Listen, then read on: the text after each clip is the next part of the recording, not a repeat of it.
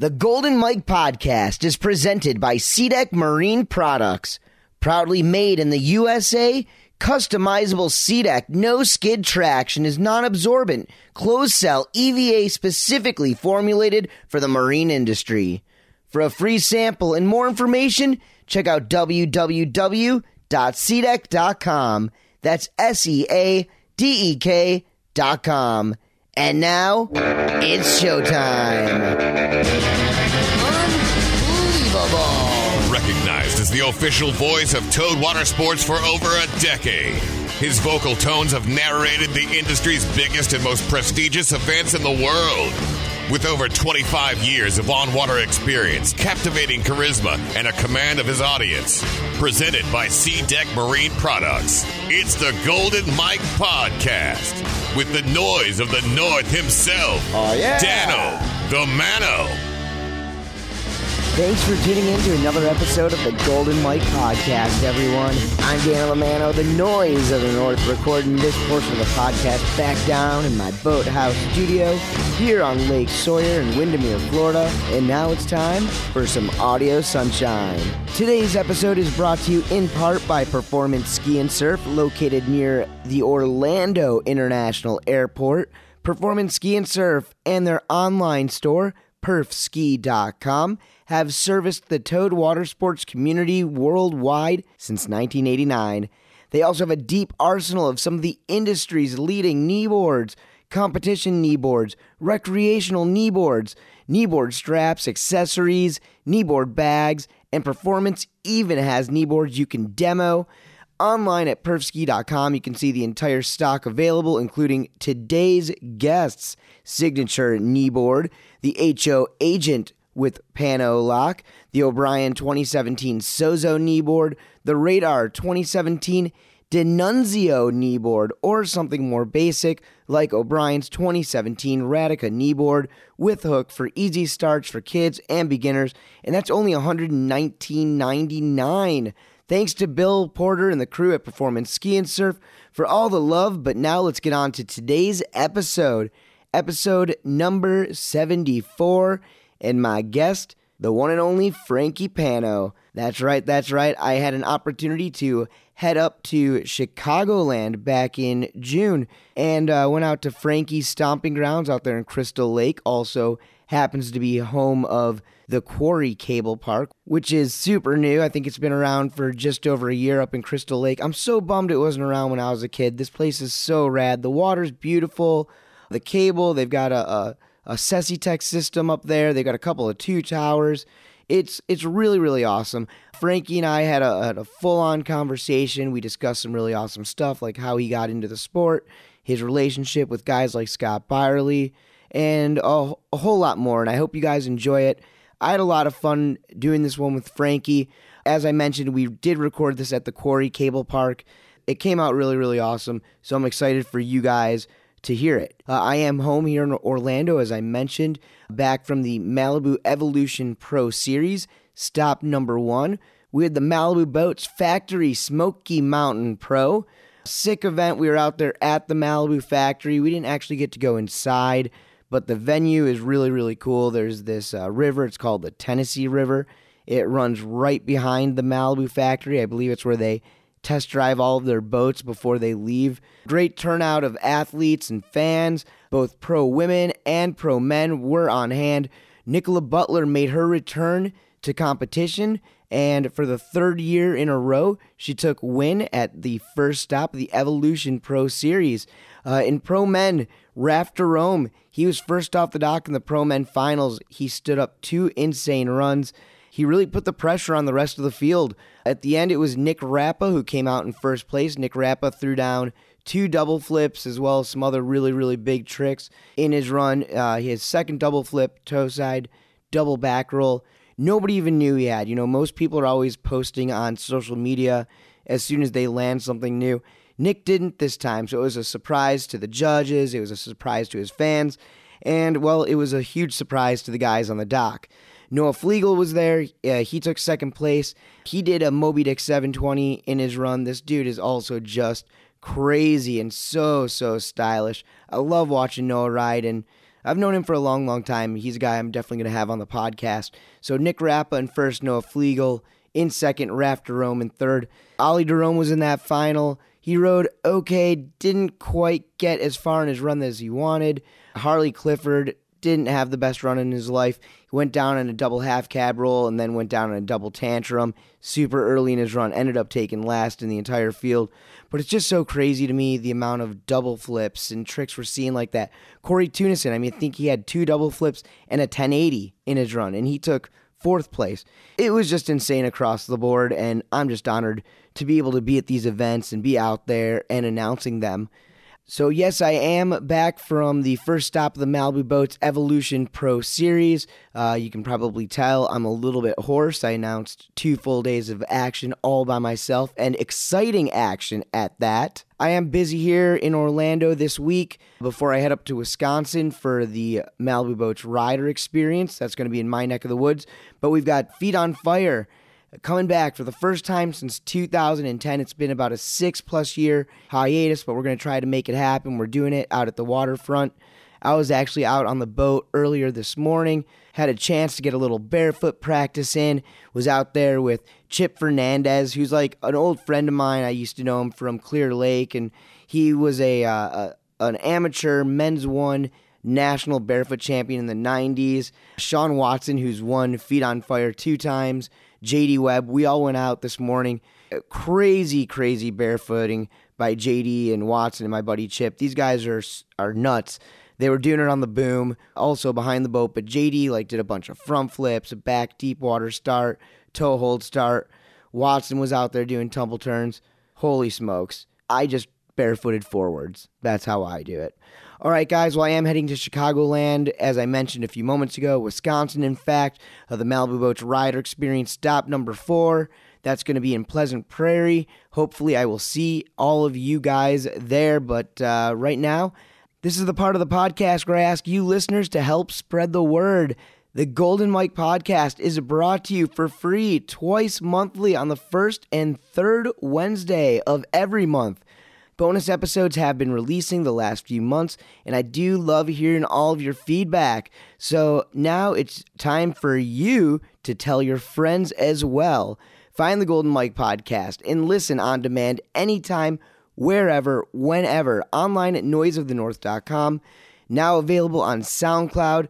Also, the Golden Mike podcast is on iTunes. Every episode is available, so be sure to search for the Golden Mike podcast on iTunes or any podcast app on any smartphone. Hit the subscribe button, then go back, rate and review the show. Guys, if you have any issues finding us, email me. I'm super easy to get a hold of.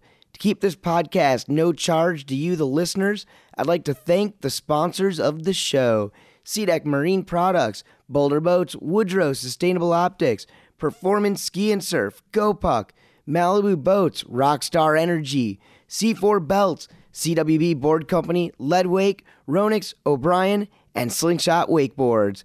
Follow me on social media on Instagram at Dano T Mano, on Twitter at the Dano T Mano, and at the Golden underscore Mike.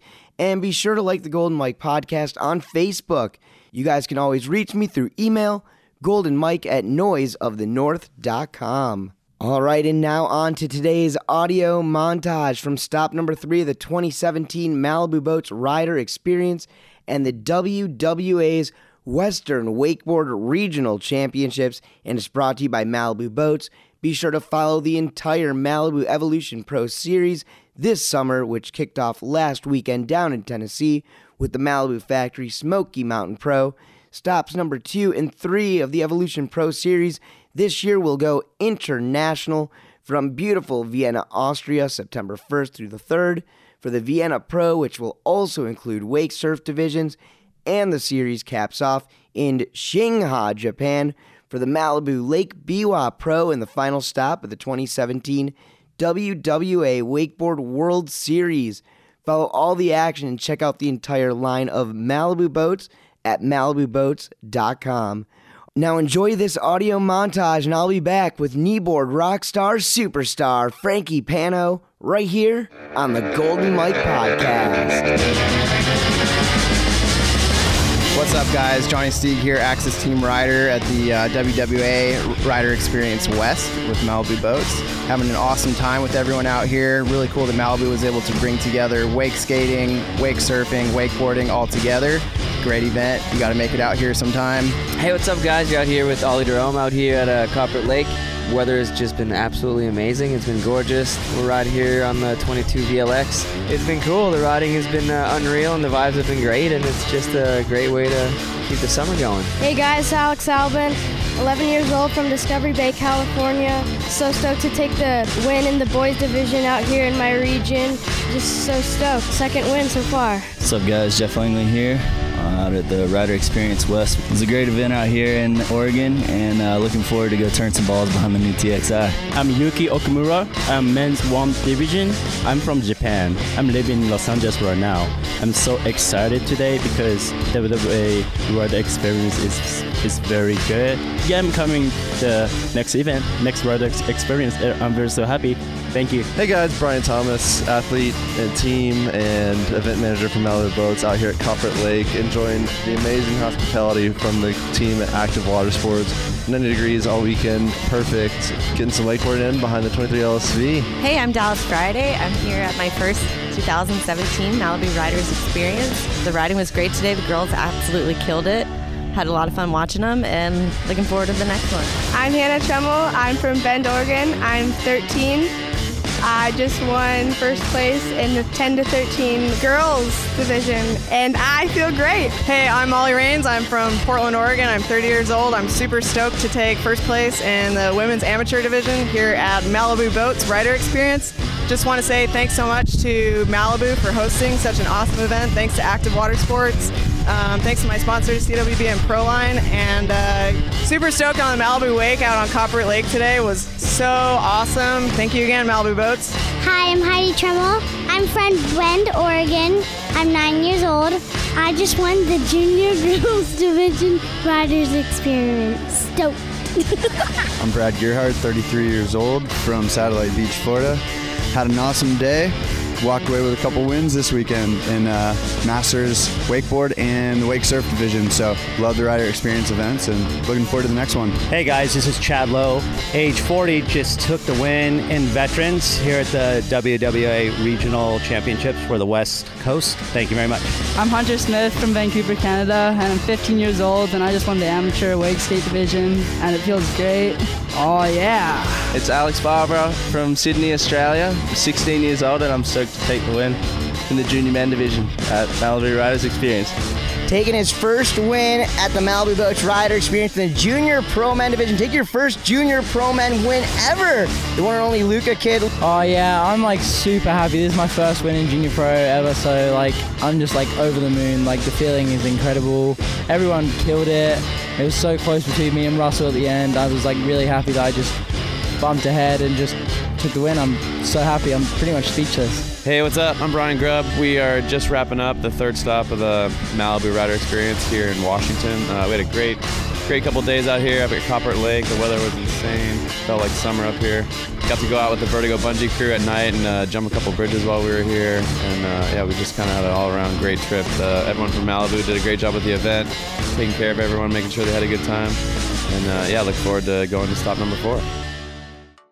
Lead Wake bags are designed with wake surfers and wakeboarders in mind. Lead Wake bags are designed perfectly to be stacked and placed in tight spaces. Custom designed Lead Wake bags are easy to shift around in your boat and will help clean up any wake without having to fill excess water bags or move your friends around. You can buy Lead Wake in multiple sizes, but I recommend the 50 pounders, and so do some of the biggest names in wake, including Danny Harf and Sean Murray, just to name a couple. Lead Wake ships free anywhere inside the USA. You can find out more and order online at leadwake.com. That's L E A D W A K E.com. Lead Wake presented by SeaDek Marine Products. It's the Golden Mike Podcast with the noise of the North, Dano the Mano.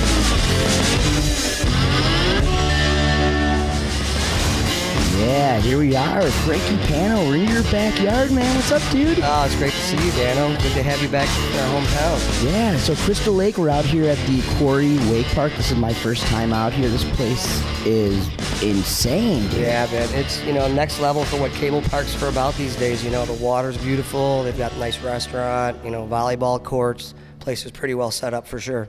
Well, obviously, I've got you on today to talk about kneeboarding. But, Oh, for uh, sure. But this place is a, a wakeboarding uh, paradise for sure. What's your what's your um, like?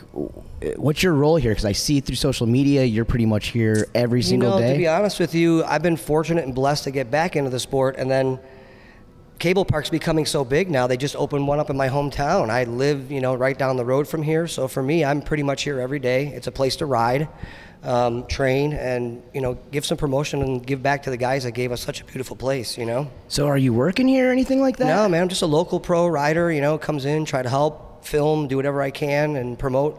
Obviously, what I'm doing with you today. You know, help out and just you know raise awareness for this park. It's so insane. You know, you gotta let people know what's going on out here. So, did, did you get your hands dirty when this place was being built? Super dirty. Actually, it was in from the ground up. Um, I helped them, you know, raise the towers and do the whole thing. Sesitec came in, and we had, you know, Kyle and Sam out here, and with all those guys, we sat and we humped it, you know, as much as we possibly could. You know, once you start moving those towers up, you can't stop. You got to sit and crank them by hand. it takes some time, and uh, it was worth it though in the end. What a cool experience just to learn. All right, dude. So let's get at it. Let's let's talk a little bit about you. Now, obviously, the Golden Mike podcast is probably mostly known for uh, all the wakeboarders that I've had on the show, but you For sure. obviously know that I am a towed water sports enthusiast, and uh, you're you're a veteran. You're a legend. You're a guy who, before I met, I had heard a ton about. And I just think it's fitting to, to have you here on the show. So, Dude, I super appreciate that. Beautiful words. I can't, you know, thank you enough for that. But, uh, you know, it's been really cool for me. Uh, I did the sport from in the early 90s. It was something that I got to grow with. And as everybody was moving into wake uh, boarding, for me, it was already flowing in kneeboarding. So I kind of just stuck with it. And as I did that, I started to meet more of the wakeboarders and started to hang with them. And because my riding style was a little bit uniquely different, I kind of charged the wake like they did. Really had no problem fitting in with them, and never really rode with any kneeboarders for the most part. Um, till I moved to Florida and met Teddy B and kind of hung out with him a little bit. Teddy Bevilacqua, of course. yeah, course. Sure, I didn't know any, and that's really the only kneeboarder I think I've really pretty much rode with, you know, in my life. Other than that, it's been wakeboarders, and then uh, you know got to move to Florida and uh, kind of pursue the dream. Was riding for Neptune back in the day, and uh, moved to Casselberry. Lived on Lake Howell. This is in the early 90s. Yeah, way early 90s. And that's kind of uh, where I met up with Scott and, um, you know, some even some names from back in the day. Danny Van Zura was working for Sideways Films back then. And Anthony Monaco, who's been around the sport forever, he was living out there. So No, Byerly was a little bit of a kneeboarder before he was a wakeboarder, he right? did kneeboard in the beginning. I mean, it's you know, it, it's the natural progression. When you were a kid and you were riding, there, you know, when I first even got to a kneeboard, I remember when there were no wakeboards at all. Right. You know, and then the Scurfer came out and all that kind of stuff. So I was already out there kind of charging it before that thing happened. You know, so it was just something that worked for me. As my friends were still wakeboarding, I was already doing this. It wasn't worth making the change at that point. Right. Well, you know what? It, I grew up as a water skier. My dad wouldn't let me wakeboard growing up or kneeboard at that. Um, and then when I was old enough to pay for gas myself and I was old enough to make my own decisions, I just kind of stuck with, with what I'd grown up doing. And, and honestly, like, once I'd kind of grown into water skiing, I kind of, like you and kneeboarding, I was doing it in my own way. And uh, it, it made it a whole heck of a lot more fun than always just practicing for tournaments. And, and nothing against those guys because that is very technical. And water skiing is, is very, very, very tough. So. Oh yeah, you got to have some strength, endurance, and get up on it to do it. I mean, I give everybody in every water sport a lot of credit for what they do. You have to put in the time. You know, you're taking some crashes, you're taking some injuries, and you know, if you love it and you go for it, that's the best thing that you can ever do. That was like the same thing for me. People kind of did say to me, as the changeover was coming, they were like, you know, why don't you start wakeboarding? You're flipping, you're doing these things, and you know, be honest, I got up on a wakeboard, but I would, I didn't progress as fast as other people around me were doing. So I figured, you know what? I started trying different tricks on a kneeboard while I was with wakeboarders. And well, that's that's what I always respect because I always say to a lot of the traditional three event skiers, I'm like, uh, the trick skiers especially. You don't have to go wakeboard, but look at what they're doing, and it can help evolve your sport. And I think that's what's so cool with what you did in kneeboarding. You, from what I understand, are the first guy on a kneeboard who's going out there hitting double ups and then uh, you're one of the first guys booting off of the kickers at cable parks in the fashion that you do, and you were one of the first guys that I at least saw who who's you know when the rails and the features started coming in, you were the one attacking some of those and. Well, you know, I thought kneeboarding is such an amazing sport, and it got a little squashed by wakeboarding, and it was because I feel that wakeboarding has such a board sport appeal, like you know, skateboarding, like snowboarding, and you could take that board, you jump up on rails, and all these different things. I saw that there was the potential for that in kneeboarding for sure, you know, Yeah, but, but nobody go- was doing it. But rewinding the clock back to the late 80s, early 90s, uh, kneeboarding was right there. I mean, I remember hot summer nights. I remember watching ESPN, and, and kneeboarding was just as important as the water skiing was. Oh, sure. Maybe even more important because there was a time when kneeboards were outselling pretty much everything except for tubes. Oh, for sure. You know, and there's still a high seller on the marketplace because it is a it's a great toy to have on your boat that your family can jump on and immediately ride and have some fun without really getting worked. You know, to just go out and have some fun for the afternoon. Yeah, well, I really, I really enjoy kneeboarding. I never really did too much of it as a kid, and I am doing more and more of it now. Um, I, I've got a shark. Do you remember those? I really don't, to be honest with you. Okay, so it's basically a HydroSlide, just with a painting of a shark on the front of it, and it says shark. It's a. I had one that was called a bullfrog, so I don't even remember who made it. So, so this thing is like four inches thick. Right. Um, the pad on it is. I'm looking. I'm sitting here looking at your your knee board. Uh, it's actually the pad's probably comparable to what is under the pad. yeah, right. On yeah, they just took neoprene off of a wetsuit and they glued it down on the plastic and said, "Here you go." Yeah. there was like no formation for your knee to sit inside the boot or anything. Yeah, you just took a slam. All right, Frank. So I want to kind of go back and well, but w- before we get to how you got into water sports, you were a part of like the pro pro tour when it was the pro tour, not the pro wake tour, the pro wakeboard Sure, tour. this is when Budweiser was actually the, the original sponsor of the tour back in the day. Was the Budweiser water ski tour that would come through, you know, every summer. So before wakeboarding was added onto that tour, um, you were there before wa- there was wakeboarding on the tour. Not competing in it, but I was there hanging out, checking it out. Um, it wasn't until wakeboarding started coming around when my friends saw me evolve in kneeboarding, doing tricks, uh, that kind of pushed me to go there one day. There was a pro am challenge. You pay a little bit of money, you go there on Thursday. If you qualify, you go through the weekend. And I actually did well enough to stay through the weekend. Um, and that was it for me. At that point, I was, you know, hooked and started following the stops. And even back then, following right along with me was Kobe Mikasic, Mike Weddington, Chris Bischoff. All these guys were doing the pro am challenges with me, showing up at these different places to try to get in. You know, Those guys were on their wakeboards. they were wakeboarding, sure, at that time, but doing the pro am challenge like myself, not a pro rider at the time, trying to get into the sport. You know. How did the skiers uh, in those days uh, receive you guys? You know what? Actually, I think the kneeboarding got received a little bit better than the wakeboarding did at first. You know, it was something cool and new. It was on the boat already. Everybody was kind of used to it being around. Um, we were fine, and kneeboarding was growing. And then all of a sudden, you know, when wakeboarding did come in, we were together in that whole thing. The first wakeboarding magazine has a kneeboarder and a wakeboarder on the cover. So it was a, a evolving thing. And then, I don't know, people just started to really lock into wakeboarding and what you could do with it, you know, having different foot forwards and things like that gave it that board sport appeal. And it kind of pushed us off the tour, slow but sure, which was, you know, unfortunate. But they kind of looked like um, they just thought of us as a little lesser than what they were doing, you know, which So- was a shame. But at the same time, you know, other things were evolving. You know, wakeboarding was growing at that time. Even in the, the early 2000s, the first thing you buy when you're more of a recreationalist, uh, getting into to you know one of the towed water sports boats, you buy a kneeboard you buy a tube. It's the Yep. e- you know, like the two biggest things out there for sure. Really, in general, sales across the world, kneeboards still sell huge. Maybe not all of these great, you know, highline boards, but the the rotomolded boards in the general marketplace. You know, the Sam's Clubs of the world and all those kind of places that sell the $99 boards, it is still one of the main sellers for boating. They're still going to buy a tube, they're going to buy a $99 kneeboard, and they're going to take it out there because their kids can get up on it easy. It floats easy. They don't have to fight to get up and ride it. So it still really sells a lot. You'd be surprised how many kneeboards sell a year. Still, it's just maybe not so much in the states talked about, you know, as it is in other places. Absolutely. Well, how did you get into kneeboarding, or were you a skier before that? I was boating? not. I was a an everything guy like you. I enjoyed barefooting mostly back in the day. Um, I had a friend, Mike Frankenbush, had a ski school on the on the river, and I would Wait a minute. You're a Frankenbush guy? Well, I actually used to uh, kind of ride with him with the Walking on Water ski school. We kind of ran it together a little bit way back in the day. Frankie, are you, you a musician? I am a musician too. I play drums. I think you and my dad probably ran around a long time ago because my dad used to run around with Frankenbush back in the Really? late 70s, early 80s. Wow, dude! It's see, you- you're you're bringing my age out, but it's all good, bro.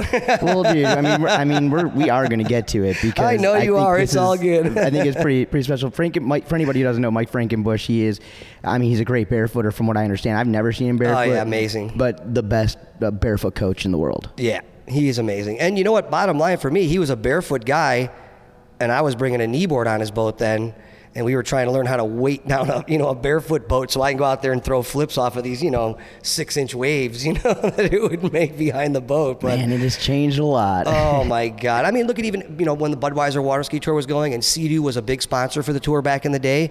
There was a thing called the flip off, and the, you'd have to go out there and get as many flips in one pass off of a Sea-Doo. So it was bananas. You, you go out there and you kind of like have to body huck it off this little six-inch thing, and then air flip a couple, and then turn around and come back at it, and the thing's swinging back and forth. So yeah, it was nuts, you know, but. in the in the, growth. in, the famous words of Tony Finn, the Quinn Flipple, right? Yeah, right. all right, so so let's let's regress. Let's get back to, to how how you kind of all got started into it all. Okay, so for me, really, it was on a fluke too. Uh, I was working at a boat shop with my buddy Steve, um, lifelong friend. Uh, had a boat shop in the neighborhood, this Grand Sports Center, and uh, we were repoing boats. This is in Illinois. Yeah, right here in Illinois. We were repoing boats. We happened to go out one night and uh, grab a boat from somebody and uh, bring it back into the shop. And as we went through the boat to clean it out, there was a kneeboard sitting in there. Uh, we took a boat out that weekend. I brought the kneeboard with, and on a fluke, just went at a wake and threw at the wake. I didn't know what I was doing, but it was a flip, and it came around, and I didn't ride away from it or anything, but at that point, I just thought, oh my God, this is the coolest thing ever. After skiing and doing all these things, and you can flip behind a boat, that was it. I went out and bought my own board within like days of that happening. And if you don't mind me like asking, around like what time was this? This is the 80s now. We're going to bring this down into like 80, all right, high school for me is 84. so, like, you know, somewhere in, you know, late 80s, 89, 88, somewhere right around there. Wow, and and and so you got on the kneeboard, and and so did you pretty much just stop doing everything else? I I did. It really it was freaky enough. Everybody thought I was a little strange. Every time we went to a boat, I had my kneeboard on my side with me, and I wanted to just make sure I can get a pull, you know, and go out there and try, you know, to do something. And back then, there were no ski boats like there are today that were developed. You'd go out there with, you know, with a big outboard motor and it's big frothy wake, but you go out there and try to hit it, you know, and do whatever you can and you just have fun. Probably uh, trim up that motor as much as you can and get the nose of that. And then boat. try to have somebody holding the speed and everything. Oh my God, what a nightmare. But, you know, again, that's where it just, it gave you that adrenaline rush and you just, it was different than skiing. It was, you know, barefooting was cool. There was a rush, but you couldn't get upside down. You couldn't get air unless you were barefoot jumping. And those crashes were horrible. So, so were you a competitive like barefooter or competitive? no, none of that stuff. I really barely competed in kneeboarding. I got into it right in the very beginning when I started kneeboarding. After the Budweiser water ski tour thing happened and I was done with that, I tried a few events. I would go to the local regional events and things like that. And uh, my riding style already was so different than the kneeboarders at these events. I was already doing things like layouts and hoochie glides, and these were things that were not even sanctioned in the AKA for kneeboarding. So if you went out and threw these tricks, they wouldn't even score them for Well, you. kneeboarding, and I don't know how it's scored today, but back in the old days, I'm guessing it was just an offshoot of trick skiing. Um, yeah, to a degree, and you had to pick your run. You had to call it out. There was a point scale for each trick, and then you know they just basically, if you did the trick, they you know there's like you know like just if they liked it, they gave it so many points. There was no like style and all these different things like they have today. It was just a, a pointed trick. And now if you went out there, let's say, and threw a, a layout, but it's you, it wasn't a sanctioned trick, No points, zero. So you went out there and threw a pass across the wake, and you're probably not going to win anything because you did a trick that they're not even going to recognize at this point. So Unfortunately, I think that's and not to like talk trash, but unfortunately, I think that's that comes from like an old school water ski mentality because we actually are still seeing that. I I believe I'm a trick skier, right? And watching like traditional. Oh, don't get me wrong. skiing. It's still in the AKA, kind of a little traditional now. Um, I wish they would kind of let it grow a little bit more. It needs it. Obviously, the things that you've seen myself and a lot of people out there in social media doing now on kneeboards let you know that you can go out there and do some really cool stuff. You could do big air, you can hit things, you can go rail jump. I mean, I've jumped over my boat, I've hit a tree for the cover of Waterski Magazine. We did a fire jump, we did a car barge jump. So you could do any of these things if you kind of put your mind to it and just kind of suck it up and go for it. Eh, So, um, do you have any involvement with the with the AKA? That's American. No, I don't have actually any involvement with it. Like I said, back in the day, when they wouldn't sanction the tricks that I was kind of doing, they didn't really want to pay attention to it and they wouldn't grow, I stepped away from it. For me, at that point, I became a free rider and have been fortunate enough to be that my entire career as a kneeboarder now. Yeah, but you're still interested in the competitive scene. I mean, I know that I, I see you um, commenting on other kneeboarders. Oh, for sure. Look, I don't. I don't put anything against it. I think that the competitive side of it's huge. Can I go out and train to do it anymore? No way. My body won't let me. Not at this point anymore. But I love that they still, you know, have it going. I wish it could be a little bigger. Um, like I said, it needs a little bit more of the wakeboard side of it so it can help grow. Frankie, I feel like if you went back and started training for the way that kneeboarding contests are run now, it would probably be a little less taxing on your body than the way that you do ride right now. Yeah, you know what? Bottom line is the wakes help you jump. All these things, you know, add to it. Um, I've been fortunate enough with HO to uh, invent this pad called the Panno, uh, you know, Panno Shock, and what it does is allows you to take big air jumps, land on the other side, and not crush your ankles and your back and everything. So, yeah, we it's it's definitely changed the game for me to be able to go after it. Okay, well, first time I ever heard of you, so I moved down to Orlando around 2002, and Anthony Monaco, uh, who was a re- pretty solid wakeboarder in the. Oh, sure. uh, he was know, on mid- the first Liquid Force team when I was down there and hanging out with all those guys. so I started skiing with him, and he actually moved to Florida to be a competitive knee. He was a show skier, and then he moved down to Florida to become a competitive kneeboarder. And obviously, he saw the trend moving to wakeboarding. Yes. And so Anthony, when I moved down to Florida, he was done wakeboarding, and he was getting back into water skiing. He was in his early 30s, and I was in my Yes. early 20s. And uh, just knowing how into just total water sports overall that I was, he'd always be like, "Man, have you ever heard of my buddy Frankie Panno?" and and I'd always be like, "I don't know," and he'd be like, "This is basically the only guy that was invited into." Byerly's boat and uh, and and this guy was going as big as the boys were off the double ups, hitting all the features that the guys were you know back in the, back in the old days and stuff. Yeah, it was you know it was a great blessing that the guys you know took me in you know to the group. Uh, never said a word to me about anything about it being kneeboarding. It was always you know let Frankie go out there. You know he's going to charge it, and that's was cool for me. Man, so so being a part of that whole like I don't know, like I guess the the the pioneers of wakeboarding, just to to be able to go out there and hang with them, you know. And I obviously I, I have a similar situation where I was hanging with all the wakeboarders. Sure. But I'm a water skier, but I was never afraid to just be me. I always did what I want, and I think that was what earned the respect from from my peers. I think that's exactly where the respect for comes from myself from the wakeboard community is because I've never let go of my dream when it comes to this sport and I've charged it, you know, the same as always. I did also retire from the sport for 10 full years. I became a rep and uh, 8 years ago got back into it and helped start growing it back up to you know some public attention again, which is pretty cool. You went away from the, from the sport, at least from like the limelight, and where did you go? I basically went home back to be back with family. You know, uh, at that time my mother needed some help with you know health you know issues, so I came home. Um, I had already been chasing it for a while, and then at that point, wakeboarding had taken such a you know a stranglehold on the marketplace.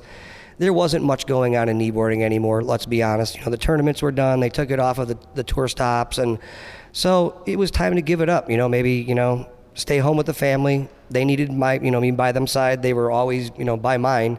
Um, and I started repping for a couple big companies, Ed Hardy one, and then uh, Phat Farm and Baby Phat. So, you know, being in Chicago, staying in the urban market and stuff like that, and gave me 10 great years, you know, back here doing it. It was, you know, just something to get into. You had, a, I guess we were all growing up at that time, you know? Sure. All right. Well, about 10 years ago, you broke back into the scene. And uh, uh, when you broke back into the scene, taking a look at you versus looking at like the cream of the crop in the world of wakeboarding at the time, there's some differences. And, you know, obviously I mentioned something before. I mean, I, it, age is just a number, right? I feel it for sure. Yeah. And and you, my friend, are the poster boy for that. And we don't have to talk about how old you are. It doesn't matter, man. This year, April, 51 this year, bud. And, you know, so blessed and humbled by this whole thing to be 51 years old, still be able to even ride, and then to be able to at least go out there and do some of the stuff that I'm doing. Yeah, it's pretty cool. So in that in between time, were you out there? Were you still training? Were you still practicing? My training for myself has just come from riding, bottom line. And then what I what gives me my training and my thoughts is watching the wakeboarders. I am definitely doing everything I can based on what I see from what they do. You know, their tricks are amazing, and the stuff that they're pulling off these days is just bananas. You're never going to be able to pull off all of that stuff on a kneeboard, but if you can come close to a bunch of it, I'm going to try to go for it as long as I can for sure.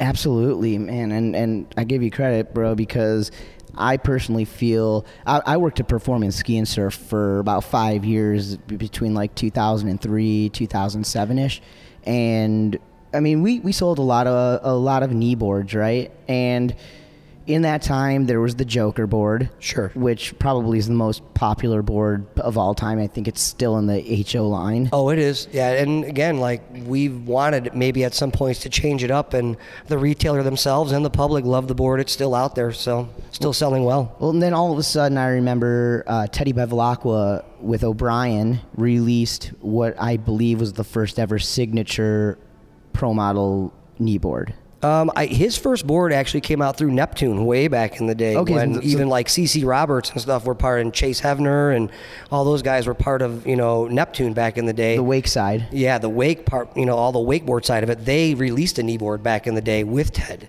So that was really his first pro model board. Well, so you know we have Ted who's got that pro model board, and then here you come in your 40s, you start getting back into it, and then bam, all of a sudden you have a signature board.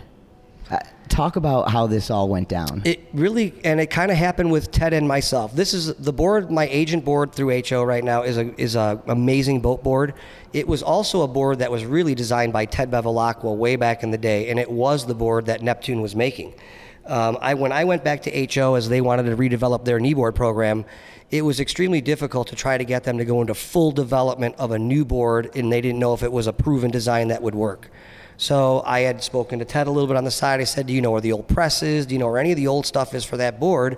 And he had said that there wasn't. You know, he didn't, couldn't find it. We looked a little bit. I even had Anthony Monaco searching for me a little bit through some of his contacts.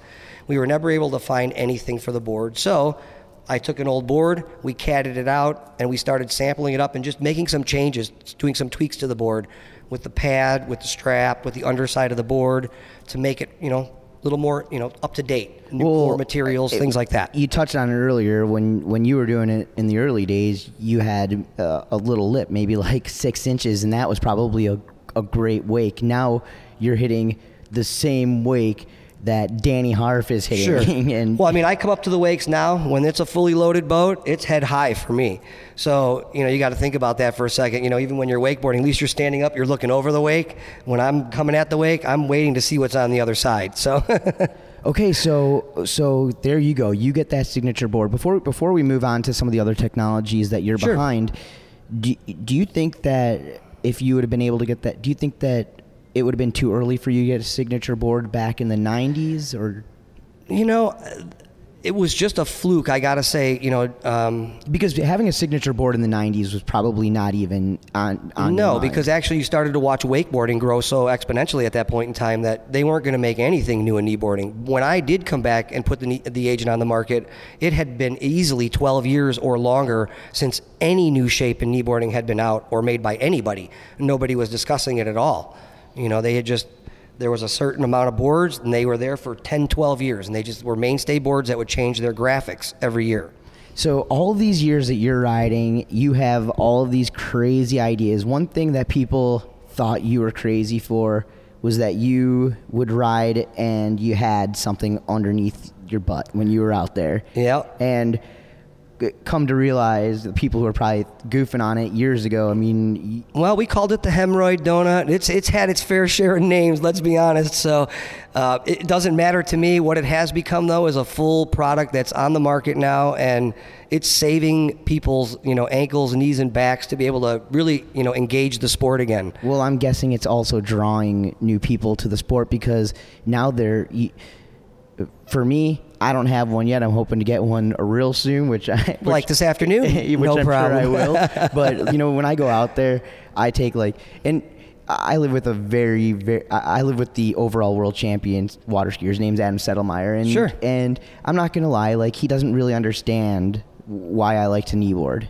And honestly, for only starting to kneeboard in the last couple of years, I have probably taken, I don't know, probably at least 10 sets a year, which is pretty good because I, Yeah, it actually is. You know, I only take like 10 shoe ski sets a year, and that was one of my major things. I only take Right. 10 barefoot sets. I only take, I'm probably taking, you know, a good handful of trick and slalom sets, of course, but, um, but, but the Panno pad, getting, getting to that thing and, um, it, tell us, tell everybody what it is, how it was invented. It started for me um, on a tra- uh, trampoline training accident. Like everybody back in the day was, you know, tying a rope off to a tree, jumping on the tramps, and you know, tricking, learning your trick there, take it out to the boat.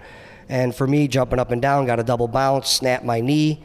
Um, I was basically done riding at that point. I was told there's no way I'm getting on a kneeboard again.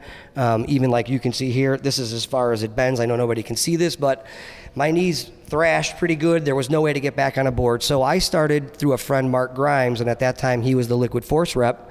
Um, also was doing BZ bodyboards.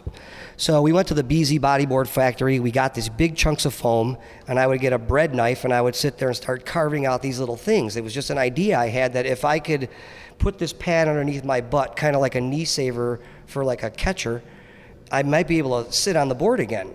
So I started developing this thing really truly with a bread knife and these big blocks of foam until it turned into what now today is the Panno Shock. And But but once again, going back to dates, this is 25 plus years ago. Yeah, it is. You know, and then actually bringing the Panno Shock to the marketplace only happened four years ago. So I was still using, as I was coming back into the sport, these things that I made 20 years ago. So they were disintegrating underneath me pretty quick. Um, I needed something that could uh, get me back in the water. And um, being back with HO and having this little thing as I was making the new board with them, I said, hey, what about this? And it took us a little longer to figure out how to make it. We were trying to make it out of foams and all these things at first, too. Until uh, one day, Dave Wingeter, the president at the time, said, "Hey, what if we send you know the CAD work to our tube guy, and let's see what happens." And within a week, we had a bladder made that was exactly the shape of what the, you know the shock was. So we put a casing on it, put a strap on it. I started testing it, and we were in the marketplace, you know, scratching our heads like, why didn't we think of this a long time ago? And there it was. It was a done deal. Yeah, but that, it it had to be a gamble for those guys as well. It was truly. I mean, like any new product on the market, kneeboarding at that point was starting to grow back in its sales, but it wasn't taking off by no means. But this was an added something to sell to, to people that maybe said, I'm not going to kneeboard anymore because I can't bend my knees like that anymore. I can't put myself on a board, you know, it's just too far down. I'm that guy too. So without it, I can't really even ride. So it gives me the ability to get back on a board and not crush myself, you know, and go for it. And boost uh, 70 foot uh, long jumps and going Sure. 20, 25 feet in the Yeah, air. I'm not afraid to charge it. Let's yeah, be honest. Um, if it ever uh, gave way on me underneath my leg and I did one of those jumps, it probably hurt pretty bad. But no, I've had no problems with it, and uh, it's just letting me charge it, and every year get a little something new out there. All right, guys, we're going to take a quick break to talk about my friends over there at SeaDek Marine Products. Get your boat looking brand new this summer with some custom SeaDek non skid traction on your boat, in your boat, on the dock, or anywhere normally prone to slippery surfaces, even paddleboards and wake surfers. SeaDek has a growing network of certified fabricators and installers covering the USA, Canada, Europe, and the South Pacific. It's now easier than ever to have a SeaDek professional take your project from start to finish. You guys want to see one of those awesome projects? Well, go check out the World Barefoot Center on social media and check out their all custom out SeaDecked barefoot boat. The thing is super sick. Go to SeaDek.com, hit the custom button on the website, look for the interactive map to locate a SeaDek certified fabricator or installer in your area to schedule an appointment today. Again, that's SeaDek.com, company that I'm honored and proud to have as the number one sponsor right here on the Golden Mike podcast. Now let's get back to the other Mano, Frankie Panno, right here on the Golden Mike podcast. So I'm sitting here, and now we've just talked about the agent, which is your your signature kneeboard. We talked about uh, the the Panno Shock. I, I always want to call it the Panno Pad. That's all good, man. and I'm looking at your I'm looking at this kneeboard. This is not a um, this is not a reflex kneeboard and we'll get to that in a second here. But there's also the Panno Lock, which is a strap uh, that just looks way, way insane right there. What it is, it's a um, you know most of the your knee boards when you buy them have a single locking strap, and it's just one Velcro that comes across. You're able to put it across your legs, and that locks you in the board. What this does, it's like a cinch you actually pull this all the way out like this, and then you yank up on the second one, and it pulls you in and locks you into the board. So if I am going to charge the weight, you know, and get myself up there and land out, you know, 20 feet in the flats, I definitely don't want the board coming off. So many, so, so many of, uh, of of these things. I'm guessing were probably in your mind many many years well ago. there was a double locking strap out there i didn't invent this by no means we just kind of tweaked it and made it a little bit better the Panno Shock is something that is definitely my own deal um, this definitely here was already on some boards. We just kind of made it more comfortable, a little more durable, uh, better webbing and stuff like that. That was thicker, stronger stuff that helped lock you in a lot better. Okay, so what's it like for you uh, to see your your visions and your dreams kind of? Wow, this is this is a humbling experience. I can't even lie. You know, um, to be at my age right now, uh, still putting product on the market, uh, being able to chase this dream right now is just crazy for me. So.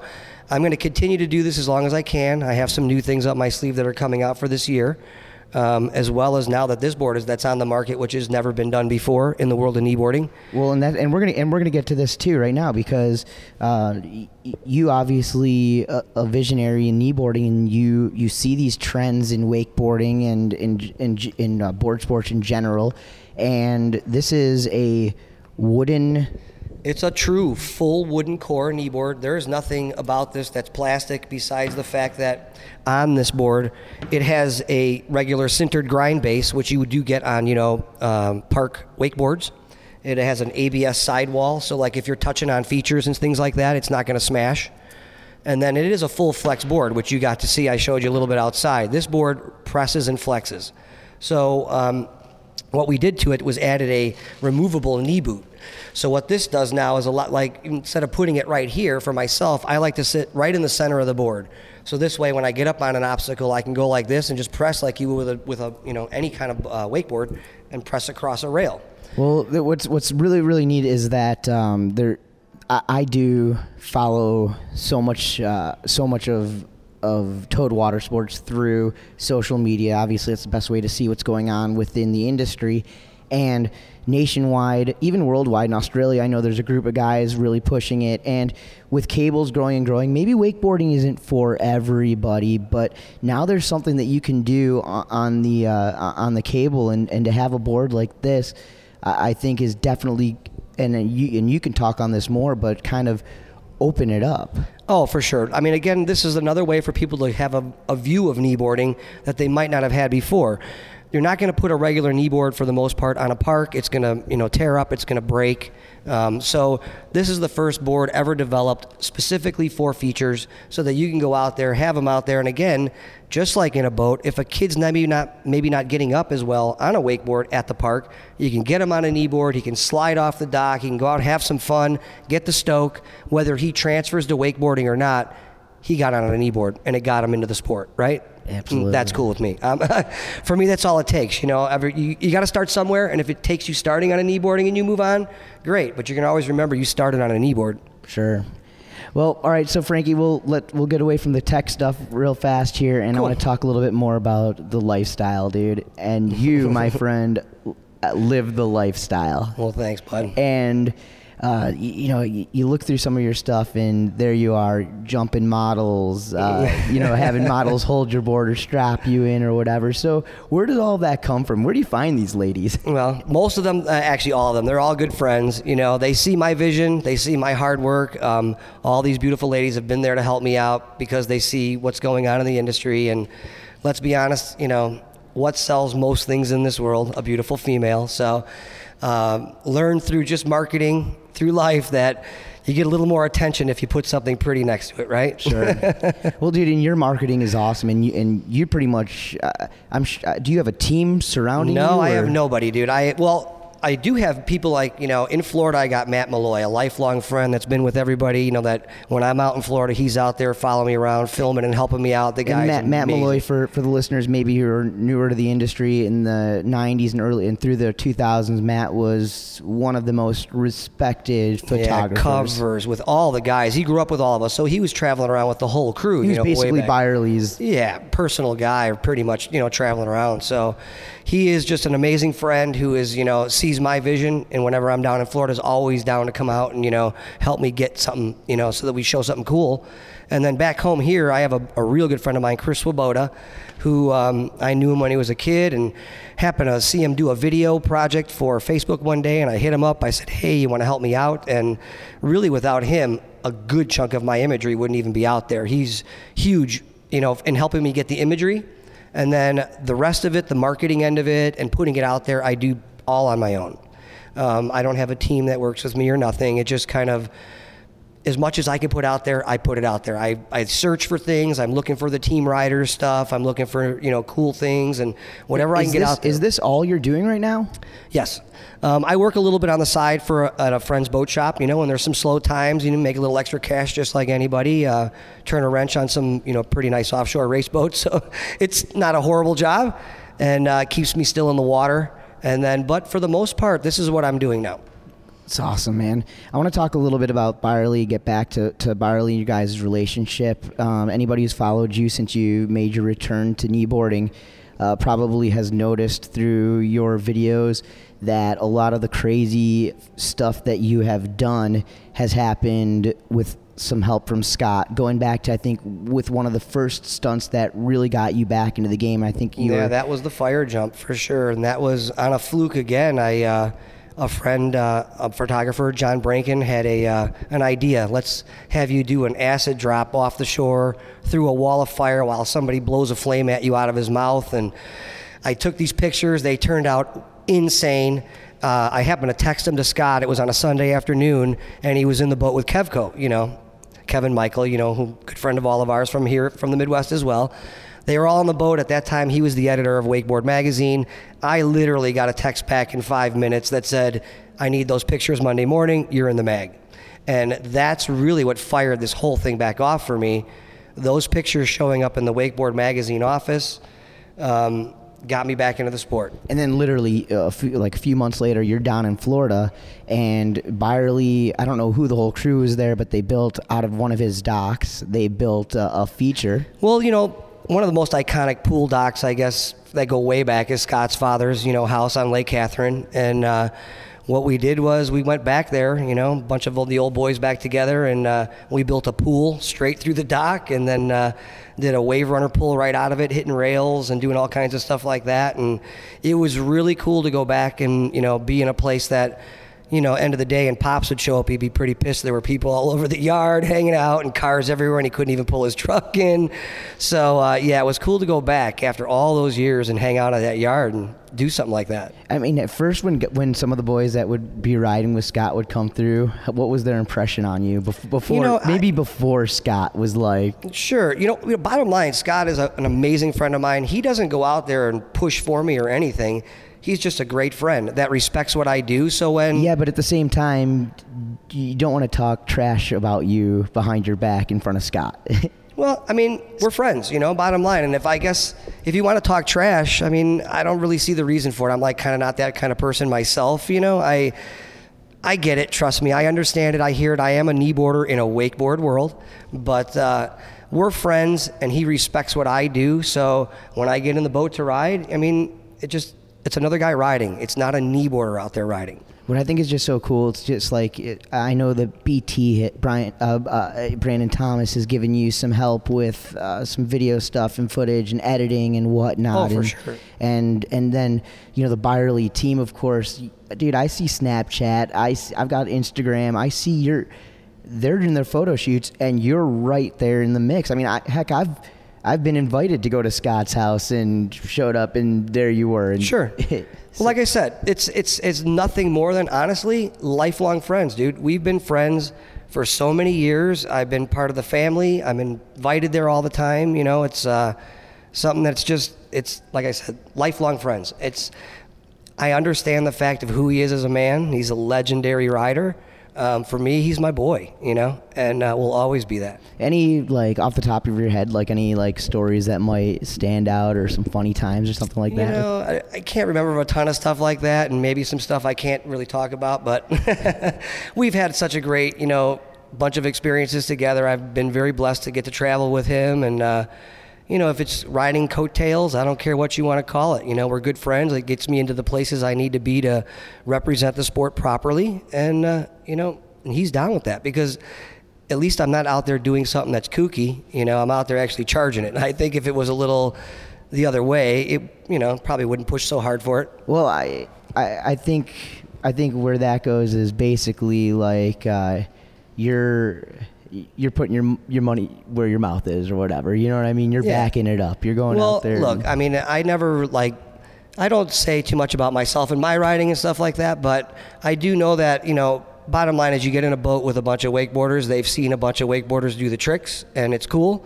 And I've been, you know, down to the boat with Scott, and Scott tell everybody, "Hey, Frankie's going to ride," and it fills the boat up because it's different. You know, they know that they're going to get to go out there and see somebody do something that's you don't get to see every day. right. So he loves it. He's the stoke for him is unbelievable. He lo- can't believe that I still charge it, even at my age, especially. Well, I mean, that probably helps push him. I mean, I'm sure. I mean, I'm well, look sure- at him this year. He's back into wakeboarding. I mean, these pictures that Rodrigo's been putting out with him back on a board again are insane. So I mean, full circle, right? Just like all of us. Absolutely. Hey, man, are there any like projects that you're working on or anything coming up? Um, you know, right now I'm trying to help the cable park here, you know, grow. This is now in my hometown, and I am going to be based out of here most of the time. So we're trying to bring uh, worlds or nationals here next year. Um, and for me, that's really what I'm going to keep working towards. Help these guys build. I mean, not a lot happens here in Illinois in the way of this stuff. This is now something that can help us grow, put us on the map. Uh, when West Park, uh, West Rock Cable Parks, you know, thing is finished, uh, another great, you know, place for people to come and ride.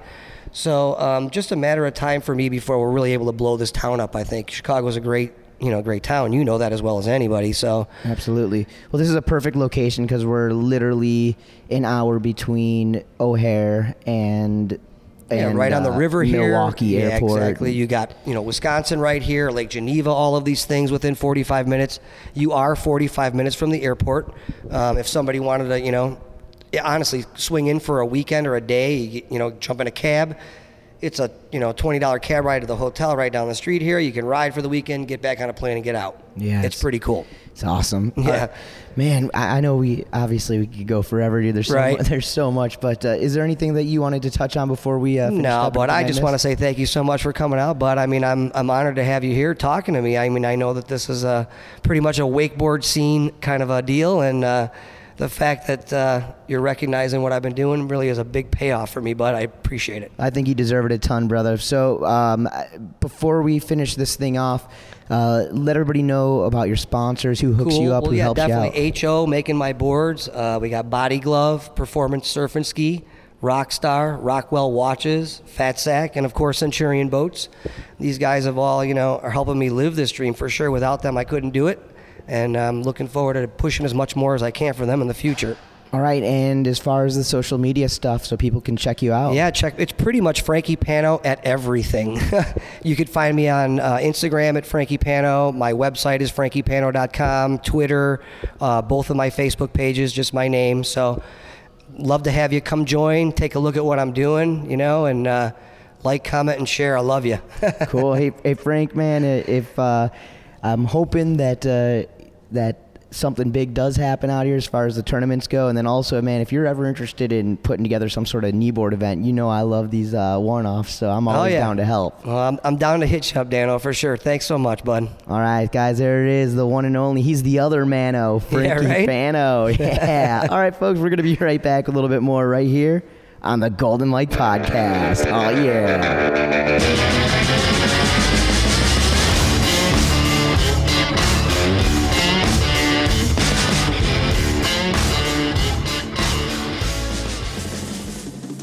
GoPuck, the leader in wearable power. GoPuck is the ultimate personal power solution to charge all USB powered devices. Designed for those with an active lifestyle, you're able to clip, strap, or mount the power wherever you need, giving you the ability to easily rapid charge your devices multiple times hands free. Three size options are available online at gopuck.com, and you can use promo code MANO30 at checkout for 30% off. Again, that's MANO30, M A N O 30 at gopuck.com.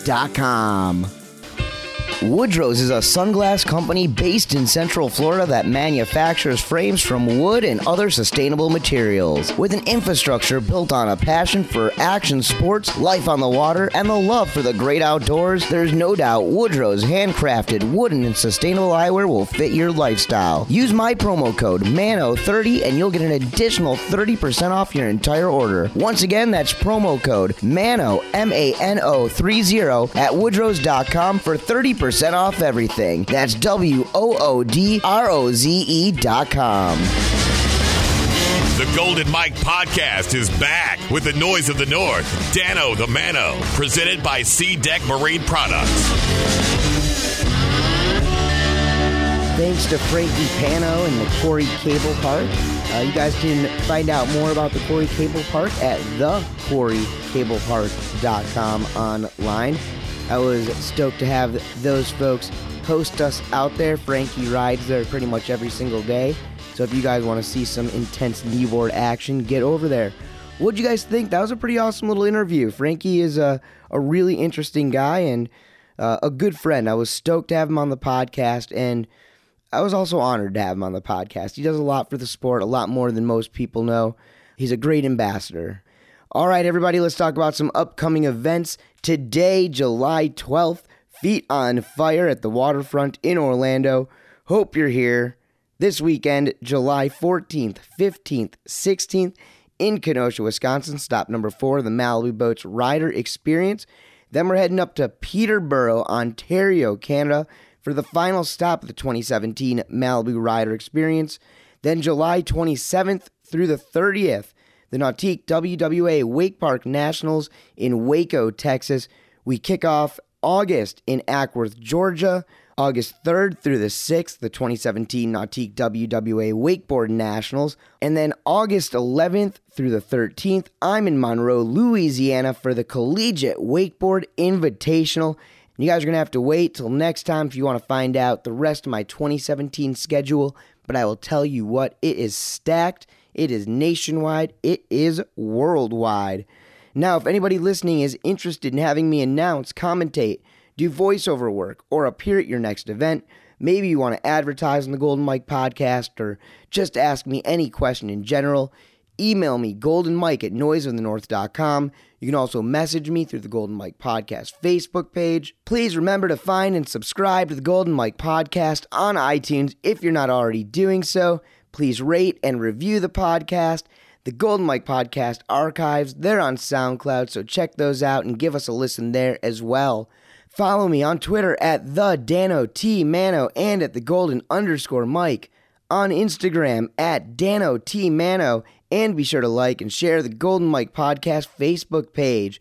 Thanks again to my guest, the one and only Frankie Panno. And now a few shout outs to the sponsors and folks behind the scenes. Thank you to SeaDek Marine Products, Boulder Boats, Woodroze Sustainable Optics, Performance Ski and Surf, GoPuck, Malibu Boats, C4 Belts, Rockstar Energy, Leadwake, CWB Board Company, Ronix, O'Brien, Slingshot Wakeboards, Jenna Caruth on the web, and Rich Walsh on the audio. That's going to do it for today's show, and I appreciate you all for tuning in and listening. I'm the noise of the north, Dan Lamano, and you can hear me next time once again on the Golden Mike Podcast.